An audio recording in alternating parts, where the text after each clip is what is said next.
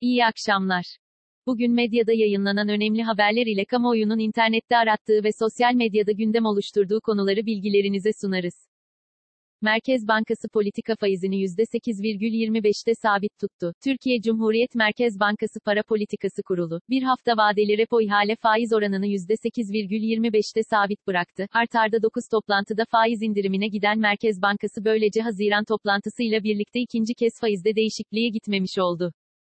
Merkez Bankası'ndan konuya ilişkin yapılan duyuruda, kurul, enflasyon görünümünü etkileyen tüm unsurları dikkate alarak, politika faizinin sabit tutulmasına karar vermiştir. Kurul, enflasyondaki düşüş sürecinin devamlılığının, ülke risk priminin gerilemesi, uzun vadeli faizlerin aşağı gelmesi ve ekonomideki toparlanmanın güç kazanması açısından büyük önem taşıdığını değerlendirmektedir, denildi.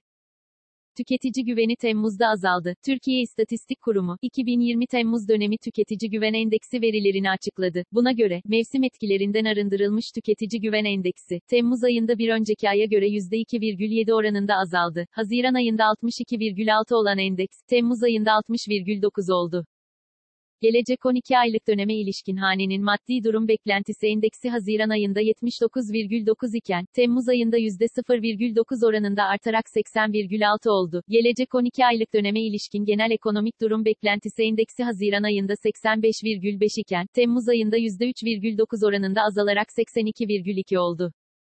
Ayasofya'da ilk cuma namazı öncesi yoğun önlemler alındı. Danıştay kararı ile camiye dönüştürülen Ayasofya'da yarın ilk cuma namazı kılınacak. İstanbul Valisi Ali Yerlikaya, Ayasofya Cami açılış programı hakkında bilgi verdi. Ayasofya'nın iç kısmında 500 davetli namaz kılacak, dışarıda ise yüz binlerce insanın namaz kılması bekleniyor.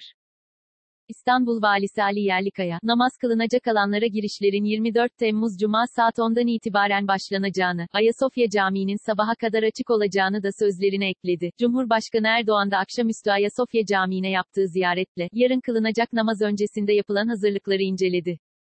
Esnafın kredi borcu 3 ay ertelendi. Resmi gazetenin bugünkü sayısında yayımlanan Cumhurbaşkanı kararına göre, kapsam dahilindeki kredi borçlarından, 1 Temmuz-30 Eylül arasında vadesi dolacak olan ve 1 Temmuz itibarıyla itfa edilmeyenler, başvuru şartı aranmaksızın ilgili mevzuatına göre faiz tahakkuk ettirilerek, taksit sayısı değişmeksizin 3 ay süreyle ertelenecek kredisi ertelenen esnaf ve sanatkarlardan, erteleme dönemi boyunca çalışan sayısını azaltmayacağına yönelik taahhütname alınacak, çalışan sayısını azaltan esnaf ve sanatkarlar erteleme kapsamında çıkarılacak. BDDK'den kur riskine karşı bankalara tavsiye, Bankacılık Düzenleme ve Denetleme Kurumu bankalardan, artan döviz yükümlülüklerinin neden olduğu kur riskine karşı koruma için spot değil, vadeli döviz piyasasını kullanmalarını istedi. BDDK bu adımla, döviz alımlarının kur üzerinde yukarı yönlü baskı yaratmasının önüne geçmeyi hedefliyor.